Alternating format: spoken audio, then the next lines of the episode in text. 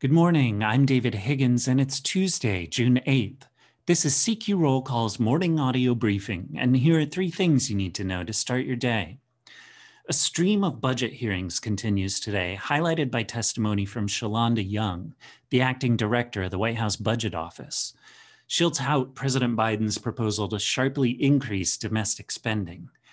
Also talking to lawmakers are Commerce Secretary Gina Raimondo, Health and Human Services Secretary Xavier Becerra, Veterans Affairs Secretary Dennis McDonough, and for the second straight day, Secretary of State Antony Blinken.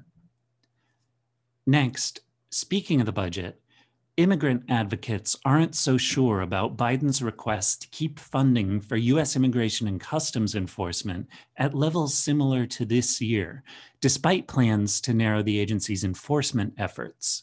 ICE would get $7.9 billion. More than half would go toward detention and deportation of immigrants, a proportion similar to this fiscal year. And finally, Vice President Kamala Harris announced that the U.S. will work with Guatemala to clamp down on irregular migration.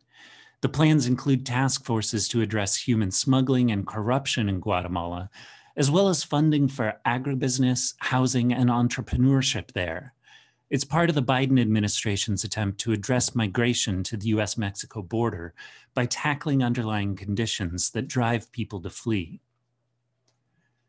Check CQ.com throughout the day for developing policy news. And for all of us in the CQ Roll Call newsroom, I'm David Higgins. Thanks for listening.